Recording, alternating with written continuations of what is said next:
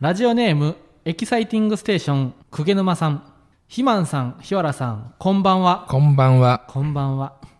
お二人に質問ですはい。好みのタイプはどんな感じなんでしょうか年上か年下か賑やかな感じか静かな感じか趣味は同じ方がいいのか全然違ってもいいのかなどなどどんなことでもいいので教えてくださいあのタイプの質問が来ました大鶴マンのタイプは俺、明るい子が好き。大鶴マンは明るい子がタイプなんや、んそう他にはそうと年上かとか年下かとか年下か年上か、うん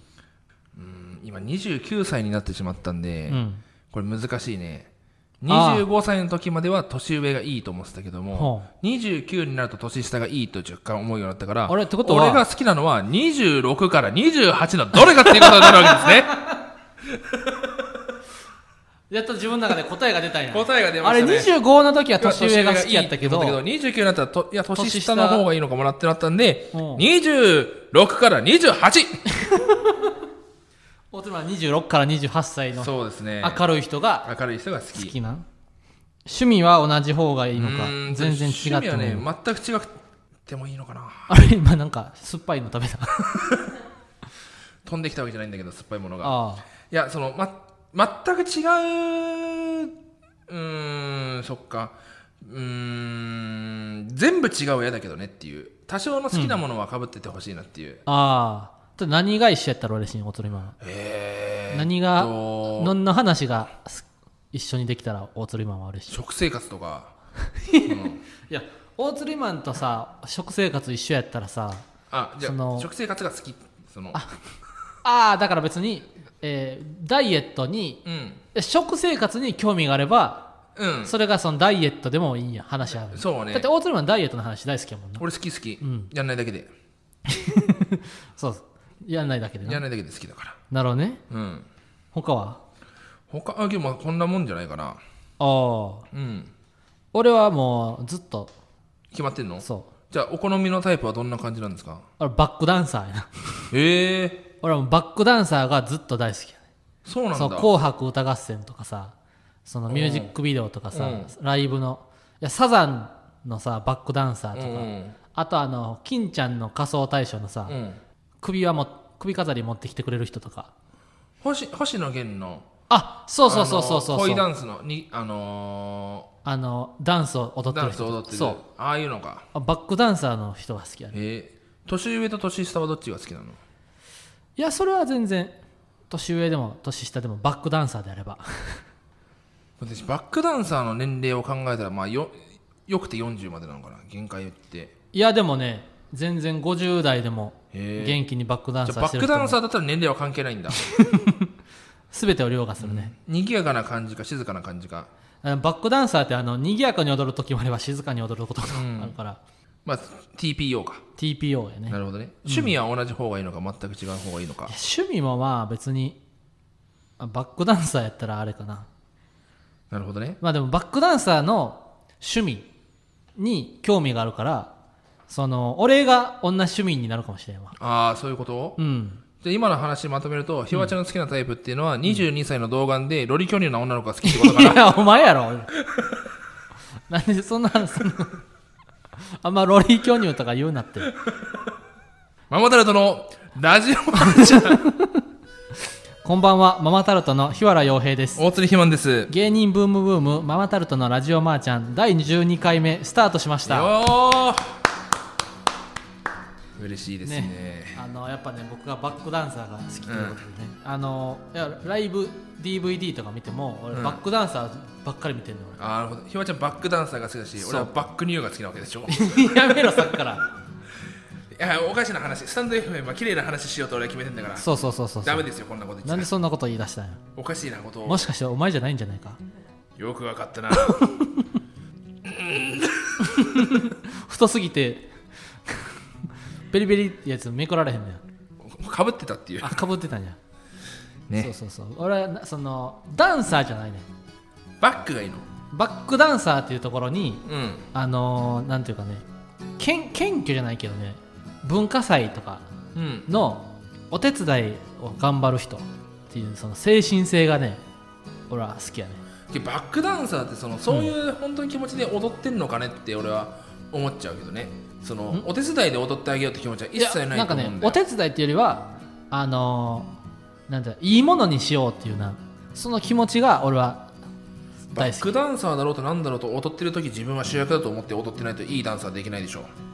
それは違うねオズルマンバックダンサーのこと分かってない確かに俺もバックダンサーバックダンサーのバックダンサーの人次のと道にいると思って一人とって喋ったことないけどる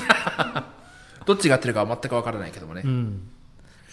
まあけど確かにその作品としてねちゃんと作り上げようってそうそういそううそうその気概がね、うんいいわけですよね、うんうんなんか最近あったあのー最近レジ袋が有料化されましてねあの一つの袋を買うのに5円がかかると、まあ、これと、あのーエコバッグ、えー買った方がいいかと言われたら、えー実は365日毎日コンビニ行って5円の袋を買ったとしても 365×5 でエコバッグの値段とそこまで変わらないんじゃないかみたいな、そんな話がされておりますけどもね、私あのこの前あのファミリーマートに行きましてね、あのージュースと、えーパンを買いましてあと、ファミチキもくださいと、えー頼んだところ袋は分けますかと聞いてきたんですよね。うん袋は分けますかということはまず袋を買うことを前提として、その5円を頂戴しようとしている魂胆が見え見えだったのが私はすごい非常に腹が立ちましてね、腹立つなそんなことそんな話ですけども、ああなるほどねレジ袋有料化について 有料化についていやなんて話題を振ってしまったんだ大鶴マンさんのレジ袋有料化についてレジ袋3円じゃないでかいのは5円ああ大きいのは5そ円うで大鶴マンはコンビニでいっぱい買うから基本5円払ってんの、そなるほどねうまあレジ袋有料化なんどうどうとも思わないな確かにただその、うん俺業務スーパーとかそういうとこ行ってでかい袋をちっちゃいゴミ袋にしてて、ティッシュあー流してたりとかそういうのしてたから、それがなくなるのはしんどいなって確かいにう家のよなちっちゃいゴミ袋が、そう、ああいうのはめちゃくちゃ助かってたんだよねわかるわけどあんなんできるのって結局多分東京都23区内だけな気がするんだよね何がゴミ袋あけどどうなんだろうないいのかな俺は家の中でビニール袋にゴミ集めてそれをまたでっかいゴミ袋に入れあているやそうそうそうそのやり方がいいじゃん、だから結局さ、うん結構ゴミの分別厳しいところは多いじゃんうんうんこれうちの兄がその東京都のゴミのうん公務員うんうんで働いてたから、ええそう確かな情報筋からの話なんですけども、やっぱ23区はゴミが甘いらしいんだよ、ゴミの捨て方がそうへ分え別多少されてなくても全然持ってく、で全部燃えるって言ってたんだよへえ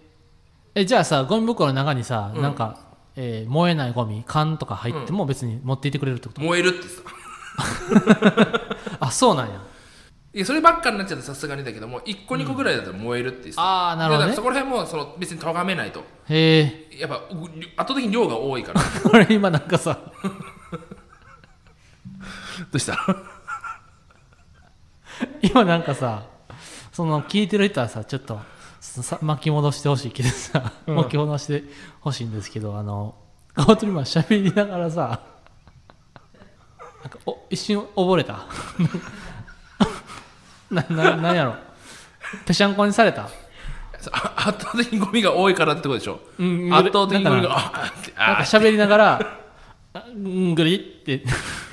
溺れた瞬間。ちょっとこれ後で確認してみましょう、ちょっとプール行き過ぎてそういうのも好きになったのかもしれない溺れて るね、だからゴミだから23区うはんちゃんとなんかもう本当に適当に持ってってくれるらしいんですよ、へえ。 23区外になると、うんあのゴミ袋ちゃんと市の指定のゴミ袋にああ、入れなくちゃいけそうないやかな。うら、んだ。からすごい分別が厳しい本当だからさ、うんあのプラとかあるじゃん、うん。あんなプラなんて正直多分全部燃え燃やしてくれるんだうんよ、うんうんうん。へ23区外はそうはいかないえ。みたいなのがあるか俺だってら神戸に住んでた時あの、全部ゴミゴミ袋指定やったもん。でしょコンビニとかで。そう、うんだから結局そういうのもあるから多分そのこういうコンビニとかの袋をゴミ袋として使うのも良くないんだろうなっていうう、んだって昔はさ、ゴミ袋全部黒やったもんな。そう今透明だからねうん。それだけでも、あの、それに変わった時ででもさ、ゴミ袋が透明ってそう厳しいって思ってたけどな。本当うん。なんでいやなんかその嫌やんみんなあ見られるのかってことそうそうそうもう今は多分確みかんになな慣れたと思うけど焦るもんな結構そうカラスとかもそうやしなまあだからその引っ越しするときにうん、あのーどこがいいかなってこれ幸せボンビーガールこれあじょ状況があるかあ状況がある、状ね、況俺ガの大好ーきルなにや応つ、募ね、しようと思ってる女の人、もしこのラジオ聞いてたら、うんその吉祥寺とか、うんその住みたい町の吉祥寺とかに、うんあの騙されちゃいけませんよと、うあんそこは武蔵野市ですからねああ武蔵野市やったらゴめミんどくさいですよ捨てが厳しいんやだったら近くの杉並区に行った方がいいんじゃないですかっていうああなるほどねそこら辺も考えてねああ引そっ越かしをそ考っえかてみてください23区内の方がゴミ捨てのルールが圧倒優しいん的にや楽ですなるほどね、確かにあと俺ゴミな俺子供の子供の時からなあの言ったらアマゾンとかでさ注文するやんうんで名前書いてるやん住所とうん俺なそれ昔からなここはあのちぎって捨てなさいって俺教わっててんなへえだから俺今はそうしてんだけどその同居人4人はその同居人みんなは普通に捨ててんねんでなんかそあのそれはオートリマンどうしてる普通に捨あててそるのあれか住所が載ってるやつそうそうそうそうそう俺関係なく捨ててるよあそうなの、うんまあ、別別にいいかいやけど確かに実家子供の頃はそうしなさいって言われてたあそうやろうん、うんいや個人情報黒塗りしなさいとかたはあだ一応俺はそれを内側になるように折りたたんで捨てるからあなるほどね段ボールとかも、うんなるほど、まあ、段ボールをすること自体も本当は間違ってんだけどね燃えるゴミにいや段ボールは段ボールで回収してるよあその今段ボー俺ルが段ボール完全にその段ボールを燃えるゴミに捨ててるってことがバレてしまったあわれけなんですけど こうし大鶴マンお前、まあ、大鶴マンお前、そお前、おおいお前、段ボールお前、燃えるゴミで捨ててんのかお前。まあ、燃えるから段ボールなんて まあバレてしまいましたけどねあなるほどねちゃんと分別しっかりしてる人ですからね僕はおおはいちゃんとしてます税金も払ってます何もかもしてますあそうなんだ許してくださいー。では、そろそろコーナーに移りたいと思います。久しぶりの第一発見や者。った嬉しいこのコーナーは、大鶴肥満を目撃したかもしれない情報をリスナーの方に送ってもらうという企画です。もう二度と来ないと思ってたこのコーナーはもうひたすらマーゴメを俺は翻訳するマーゴメマシーンになってたのかもしれなかったラジオネームよかっ、た静かなるプテラノドンさうんん、はマーゴメ。あ先日電車に乗っていると向かいに座って本を読んでいた男性がしおりの代わりに大鶴ひまんさんを挟んでいましたでかいだろ大鶴ひまんさんを挟んだ本は付録のカバンが本体なんじゃないかと思う雑誌のようになっていました スマートとかうねん確かに雑誌の付録のカバンが本体なんこれ大鶴ひまんこれ俺だけどさあそうなんやうん 大鶴ひまんはたまにその電車に乗ってる男性のしおりになることがあるってこと、手を添えるってだけだけどね関係関係ない人の本にそう勝手に手ギュッと入れるってことシュッとそうだだから肌ない肌からしてみたら、うんあしおりに代わりに使ってんだと思うし、ん本読んでる人からしてみたら何やってんだっていう話になるわけで読すけどもんでる最中やったのにうんここれれ以大上鶴ひまんですかこれ大鶴ひまんですあそうかそうかラジマーネームフーさんおラジマーネームアメリカメジャーリーグで大鶴ひまんさんのことを目撃したかもしれません2010年9月24日シンシナティレッズのアロルディス・チャップマンがおパドレス戦で 169kg のボールを投げていましたあのチャップマンがスタンドから観戦してたので距離が離れていてちゃんと確認はできませんでしたがあの 169kg のボールは大鶴ひまんさんではないかと思います、これはですね、うん違うんですよあこれ違うんやなぜかと言ったら、う2010年9月24日2010年といえば何、はいそう俺が日本史でセンター98点取った年 いやちゃうって違うそよれあ年か年、まあ、2010年代、 2010年ね、うん10年前大学1年生の時大か学1年生の年だね、うんだからあのーその時の僕の体重135キロなんであそっかうん169もなかったです135キロやったらもうあれかちょっと本当に高校校球児高校 高校球児の球か甲子園に目指、頑張ろうって言ってる高なるほ校どね球児の体、えーと当時の大鶴ひまんクラスのデブそうがいたんじゃないかなを投げてたとそうチャップマンはチャップマンはあじゃあ今回違いましうたん俺がねその、これ今どうなのか分かんないんだけども、うんえーっとねこれけど3割ぐらいかなうんえーっとね大谷翔平に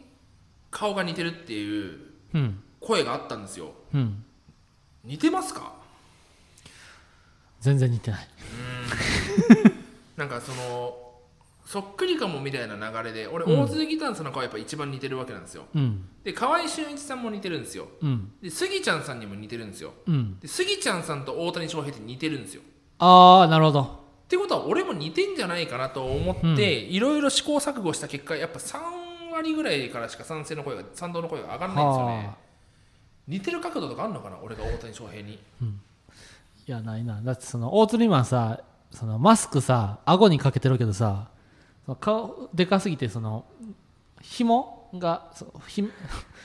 鳴上げてさその耳耳をちぎるぐらいさその紐がクッとなってるやん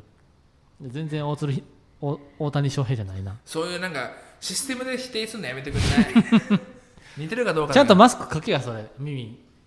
あそっか戻したら耳にかかるようになるってことそれうんいやこれちっちゃいそもそもあちっちゃいんか、うんもう耳が取れるんかってぐらい痛いマスクしてたらマスクしてたら耳が取れるんかってぐらい 痛いだからずっとイライラしてるいやあそうなのあじゃあちょっと取れ取ればいいのにすっげえ気持ちいいわ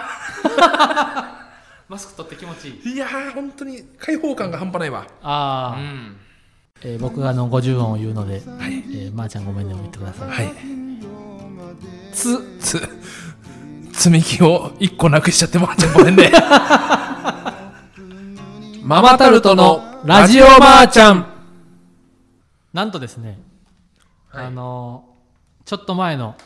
ラジオまーちゃんで紹介したあのソルティっていうクッキーね僕の大好きなクッキーを今日持ってきましたおおあのーねソルティなかなかねないっていう、うんこれの初代の OK にはねソルティいっぱいあるんやけどまずそのソルティのいいところ、えーモグナビベストフードアワード2019のクッキー第1位おお口コミサイト2年連続で第1位、そしてそのサイドにね書かれているんですけれども、えーモグナビのベストアフードアワード2019第2位もソルティ第2位は4種のナッツだからもうソルティが上位を独占してるんですねだからそのもうなんやろオリンピックって言ったらどこあ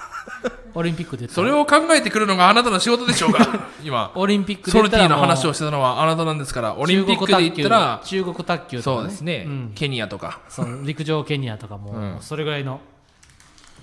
えー、まあ、ええ美味しいなんていうものはねその主観なんでね、うんあの他人が美味しい美味しいって言ったからってそれをねその鵜呑みにしてしまうことはねあのその探求味覚の探求がねあの悪くなってきたわけですからね、えー、一口いただきましょうかはいあじゃあこのプレートの下から、この目の前にある大きいプレートの下からソルティいただきますいやまあねえー、トハト党派とねトハト なるほどああ、なるほどねあのーまあ、クッキーにしてはねあの表面が確かにすごいきらびやかにしてます ねあのーやっぱ安いクッキーだとザラザラしてる本当にザ・クッキーみたいな小麦をね固めて作ったものですけどもこれやっぱひと手間加えてますけどこれはなかなか普通のクッキーには出せない雰囲気が出ていますねじゃあ一口いただきましょうか わかりますかこの咀嚼音を聞いて、サクサクなんですけどね、もうすぐ口の中に広がるんですよ、クッキーの味が、風味が。このバターですかね、ちょっとその、ソロティーっていう名前ですか、やっぱりちょっと塩っ気もあるのかな、うんこの塩っ気が ね、よりその甘さを引き出すというところがありますね。うん、これはね、止まらなくなっちゃうかもしれないですね。うん。うん。うん。うん。あうん、うまいですね、これ。うん、あのー、なんでしょう。あのー、100円とかで売ってるようなクッキーあるじゃないですか、ああいう小麦粉の。うんあれってサクサクして口の中がボソボソ、うん水分完全に持ってかれるんですけどもこのソルティすごいところっていうのは、あのー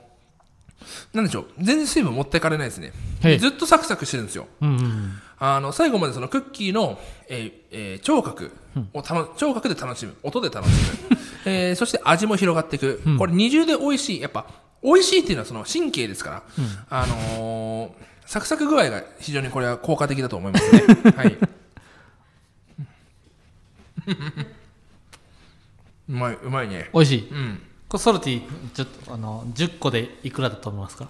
うーん150円あ正解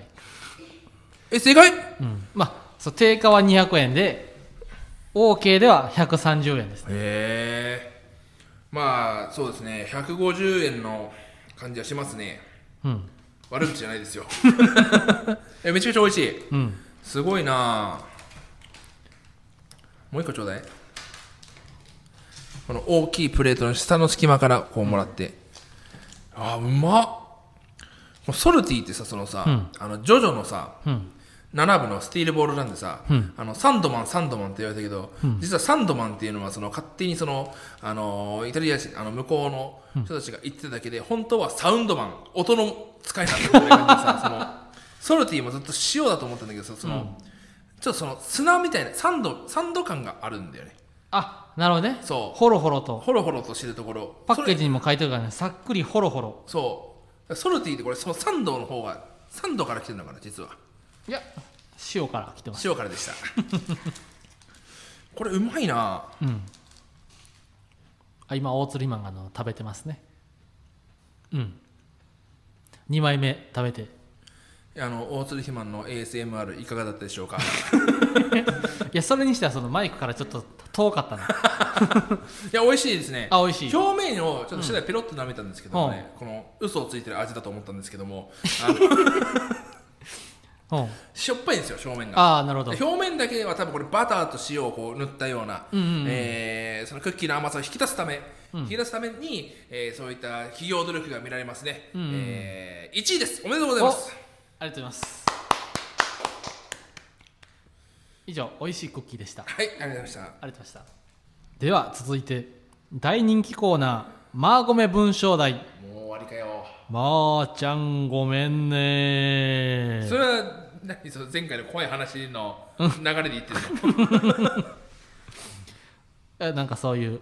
コーナーが始まったらさなんかそういうのが入る入った まりあするまこあとジングルみたいなそうそうそうそうねそうえ文章次第でさまざまな意味と変化する万能言葉マーゴメそんなマーゴメを使った文章をリスナーさんに送ってもらい大鶴肥満が「マーは辞書」を使って訳していくという企画ですこれはね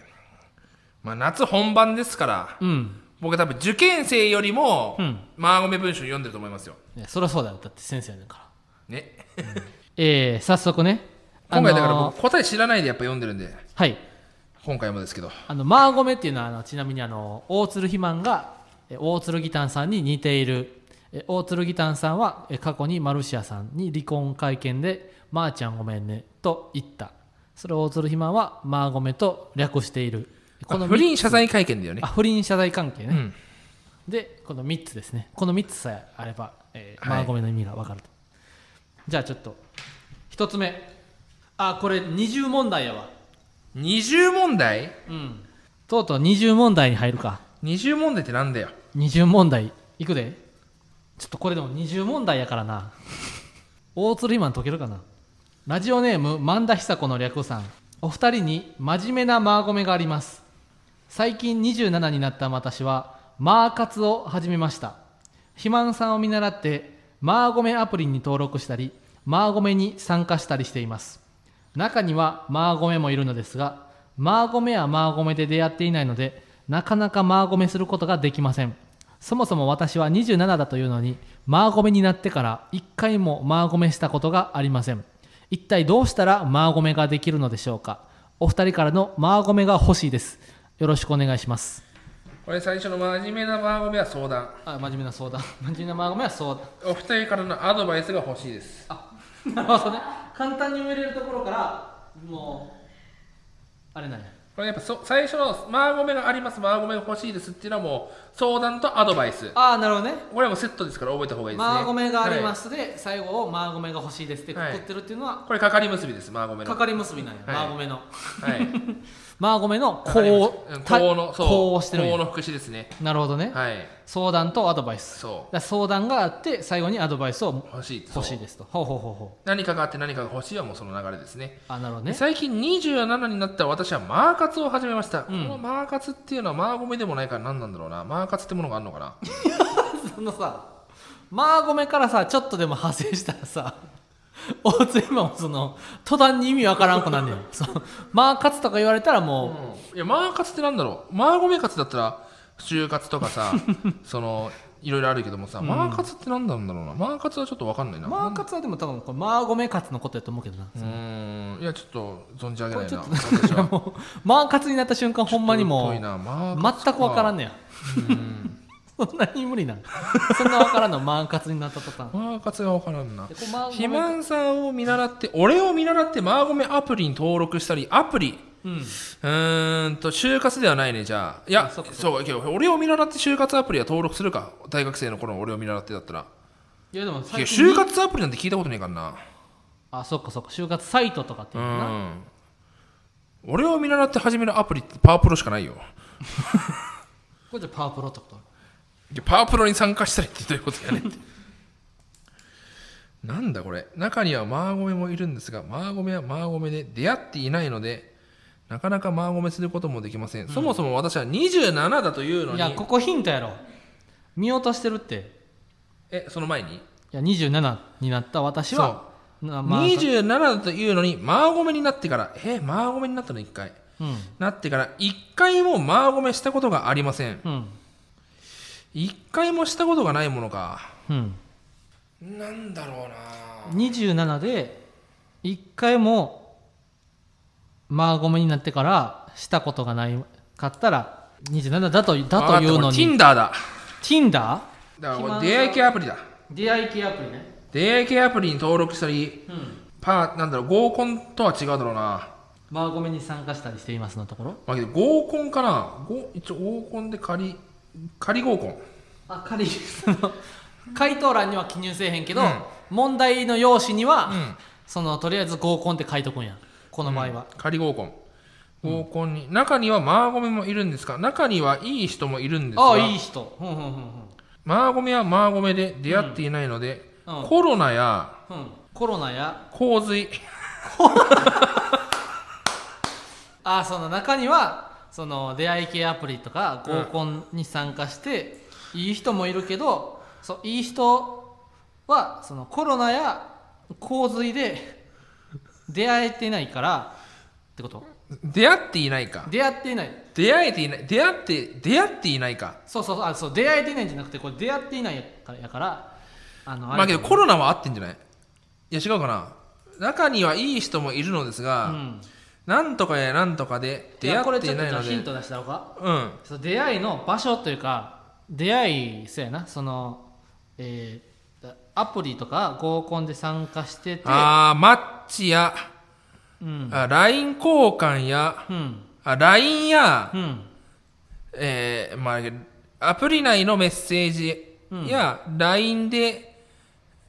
の会話だけでうん出会っていないので、なかなか、えあじゃあこれもうー、いいやこれむずいなちょっと待ヒっンてト出したろうかいやテスト本番にヒントなんてものは存在しないあの大鶴マンがさマーゴメの試験しに行くときにあの俺おらんからなそう 日原を持ち込み OK だと思っていくけども、えっ、ー、とまあ27歳だというのにまだ彼氏がいいたことがありませんってことかな付き合ったことがありません交際したことがありませんあの一回も交際し何々になってからはがちゃんと、えー、っとこれそもそもこれ萬田久子の略だから女性なのかなまあ、女性でしょ私はって言ってるもん交際社会人になってからあ正解社会人になってから一回も一回もう交際まあそうやねお付き合いお、付き合いかうん、したことしたがことがあありませりんませんへ一ー体どうしたらマーゴメができるのでしょうか彼氏ができるでしょうかあなるほどね、まあ、恋人ね恋人か恋人彼氏彼女うんできるのでしょうかお二人からのアドバイスが欲しいですだからこのもうあとちょっとよ、えーそのマーカツがなんだかわかんねえなまあカツはだ分かるでしょカツやでパパ活パパカいやその27から始めへんやろそううーん婚活だお正解婚最活だ近27になった私は婚活を始めましたじゃあ出会い系これじゃあペアーズとかになるのかないやまマッチングアプリね、マッチングアプリか正解はうんマッチングアプリに登録したりマッチングでアプリに登録したりもあれだ合コンじゃないんだこれ多分あれだ婚活パーティーだ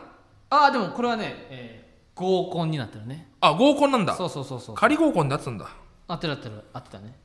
中にはいい人もいるんですがうん素敵な人もいるのですがが、えー大学生や、うんえー高校生でうん出会ってないのでなかなかマーゴメすることができません大学生や、 本気じゃない人がいるんだろうな違うなあ出会っていないので、えーコロナやうんコロナか合コンに参加してんだから出会ってんだろうな中にはいい人もいるんですが、なんとかやなんとかで、えーえー出会っていないので私の決断力不足や、 えー私の決断力不足やえー理想の高さのせい理で想の高さのせいで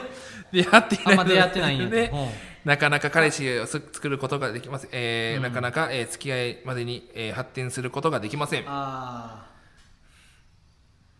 ー違いますね FA それでえそれで FA フファイナルアンサァイナールアンサ違いますもうこれ正解言ったーろなかんだろ中には素敵な人もいるのですがえ学校や職場で出会っていないのであーなかなか信頼することができませんうなるほどね、信頼かうん学校や職場かうんあ信用することができませんねなるほどねそうそうそうそうそういやそのだとしたらもう本当に合コンマッチングアプリは逆じゃないそのん学校や職場でもう探すしかないんじゃないもうああなるほどねあそうほんでこのからがこれが二重問題なところで、うんえーこの採点基準はこうアドバイスの内容やからあじゃあ今の俺のアドバイスそうそうそうそうだかこらの職場で探すしかないんじゃない職場に流すしかないがアドバイスしょえーでそのおこれのこちょっとじゃあちゃんとあの改めてその回答をお願いできるあ、えー、萬田久子の略さん、うんえーお二人に真面目な相談があります、うんえー最近20になった私は、えーパパあー婚活を始めましたうん肥満さんを見習って、えーマッチングアプリに登録したり、合コンに参加したりしています、ん中にはいい人もいるのですが、うんえー学校や職場で出会ってないのでなかなか信用することができませんうんそもそも私は27だというのに社会人になってから1回も、えーお付き合いしたことがありません、えー一体どうしたら、えー恋人ができるのでしょうか、お二人のアドバイスが欲しいですよろしくお願いしますと、おうえーっていうまあのがねまずここまでが問題やと問題、んで社会人になってから1回もお付き合いってことは学生時代の頃の交際はしたこと経験があるってことですよね、うんやっぱその時の思いが強すぎて、結局やっぱそういうなんかドラマチックな、まあ、恋愛漫画みたいな、えーそういう青春を味わう、えー青春と恋愛がごっちゃになっちゃっているような、えー状態になっていると思うんですねまずそこから目を覚ますことが必要だと私は思っております、えー27歳でえー社会人になってからってことは、えー、と22歳で、えー5年間ですかね5年間でまだ交際がないということは、えーやはりどこかまだその大人への切り替えというのができてないところがあると思うんです よなのでまずはそこは本当に付き合い一回付き合ってみてあこの人といて楽しいなそういった気持ちが芽生えたところで初めて信用信頼関係が生まれてくると思うんですよ、まずはやっぱ一歩踏み出すその勇気それが必要だと私は思ってますねとにかく、えー、と気になった人には、えーアタックをかける、えーこれが非常に、えー一番効果的じゃないでしょうかね以上以上はいありがとうございましたじゃあちょっとあの萬田久子の略さんからのあの採点 を待とはいそうですう、ね、はい、萬田久子の略さんはこのもし聞いた聞いたららえー何点だった何か点だったかお願いしますね、はいだとしたら間違ってるしな俺に聞くのは これはまずあ のそここ学生までのみんなは、うん青春と恋愛がごっちゃになってるそう青春と恋愛がごっちゃになって付き合ってるから 俺はやっぱ29になってまだ1回も経験がないから あお付き合いしたお付き合いの経験あがそうなんあ、そうそうそう言ってたなそんなやつに聞くないやでもいい回答でしたねあじゃあちょっと続きましてあこれ相当難しいやつやなんかそれ答えがあることによって俺どんどん難しくなってんなそのやっぱ今なんかまさかのミステリーを見てるみたいだ わ番組のうん「なぜ?」ってやって、うんそうこうだからって答えて正解かどうか発表する まさかのミステリーをやってる感覚ですようんじゃあいきますよはいラジオネーム僕にしたってそうよさん先日の夜そうあれはマーゴメの日でした私がマーゴメ駅の前の通りを歩いていると事務所マーゴメを終えたひまんさんを見かけました嬉しくてマーゴメしながら見ているとそのおたお隣にはマーゴメのマーゴメさんがいらっしゃいましたマーゴメさんはニコニコしながらひまんさんのマーゴメをマーゴメしていました私はそんなマーゴメな光景を目の当たりにしとてもマーゴメな気持ちになりました肥満さん、マーゴメさん、幸せな気持ちをありがとうございました。今度は日原さんやマーゴメさんにもお目にかかりたいなと強く思いました。これからも私はママタルトさんがマーゴメです。ラジオもマーゴメにしています。ここまでが問題です。事務所ライブお事務所ごめを終えた肥満さん見かけましたっていうのは事務所ライブうんこれはもう確定これ2月のそのブッチャーブラザーズさんとマネージャーさんたちとやった事務所での、えー契約更改を終えた肥満さんを見かけるわけがないんであそっかそっかそっかそっか寄せ3丁目の方はないんで、うんあ多分新宿駅でしょうねこれはだからあーなるほど西武新宿駅西武新宿駅の西武前の通新宿り駅の前の通りうんを歩いてると事務所ライブ終わ終わりの肥満さん見かけましたおうおうおうえー、とバーってやってった後肥満さん、えー、なんとかさん、えー、これマーゴメさんは多分あのお隣にはマーゴメのマーゴメさんがいたとか多分芸人でしょうねなんとかのなんとかさんでしょあうねコンビ名と個人名うんでありがとうございました今度は肥満さんや、えーなんとかさんにもお目にかかりたいなと思いました、うんえー俺と一緒によくいるサンミュージックの芸人これ秘密スナイパー家の二木さんかな二木さんにもお目にかかりたいなと強く思いました、いや二木さんなわけないなあこれねちゃんと読んだらわかるでこれあれやろそのプレッシャーのかかる言葉やろ まずその「マーゴメの日」っていうのがちょメモ帳とかスケジュール帳見たらわかると思う先日の夜そうあれは大変蒸し暑い夜の日の 先日の夜そうあれはけど7月まだって事務所ライブってあったの7月7日じゃんうん七夕の日でした、正解思わず酒井さんからもすごい人簡単な声が、簡単な声がマーゴメな声が上がりましたね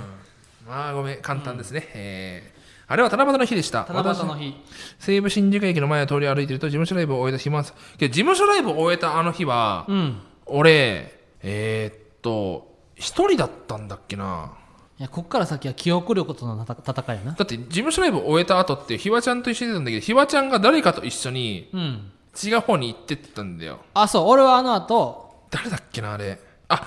洋平くんだ山本洋あ平くそんうだそうフランスピアノのうん洋平君っねてことはお隣には、えー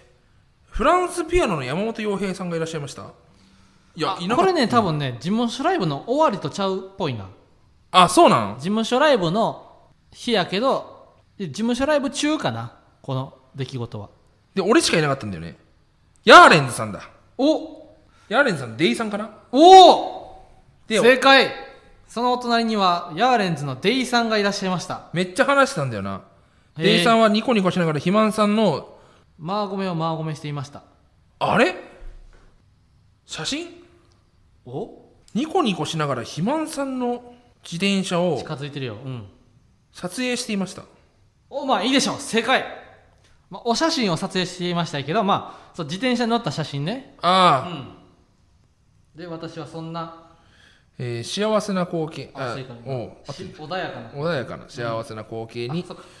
お目の当たりにしてとってもああこれはほえーほわほわした気持ち ほわほわなほわほわな気持ちになりました、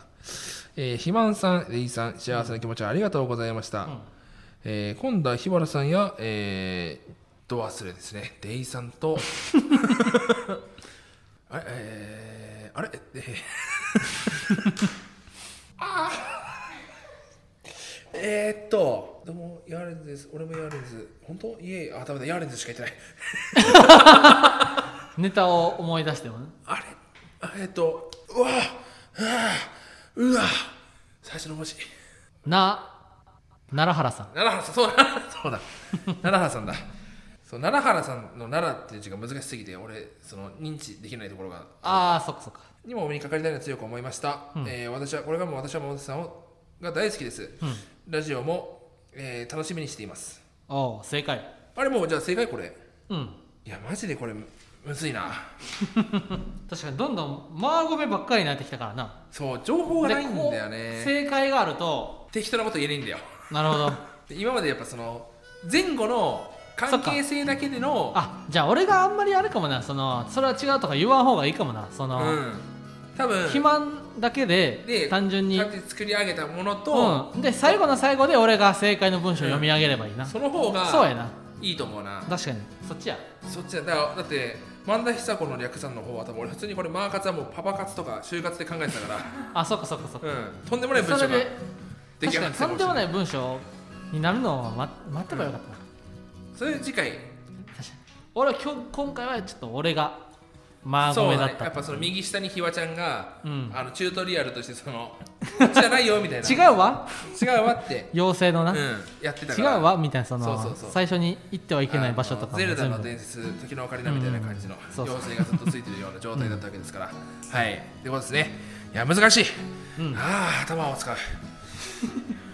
ということで芸人ブームブームママタルトのラジオマーちゃんは毎週火曜日23時に放送していきますこのラジオのアーカイブは残るのでぜひチャンネルをフォローしてもらえると嬉しいですスタンド FM はレター機能があってお便りが送れるようになっているので番組の感想やコーナーへのレターをラジオネームをつけてたくさん送ってください以上ママタルトの日原洋平と大鶴ひまんでしたありありがとうございましたがとうございました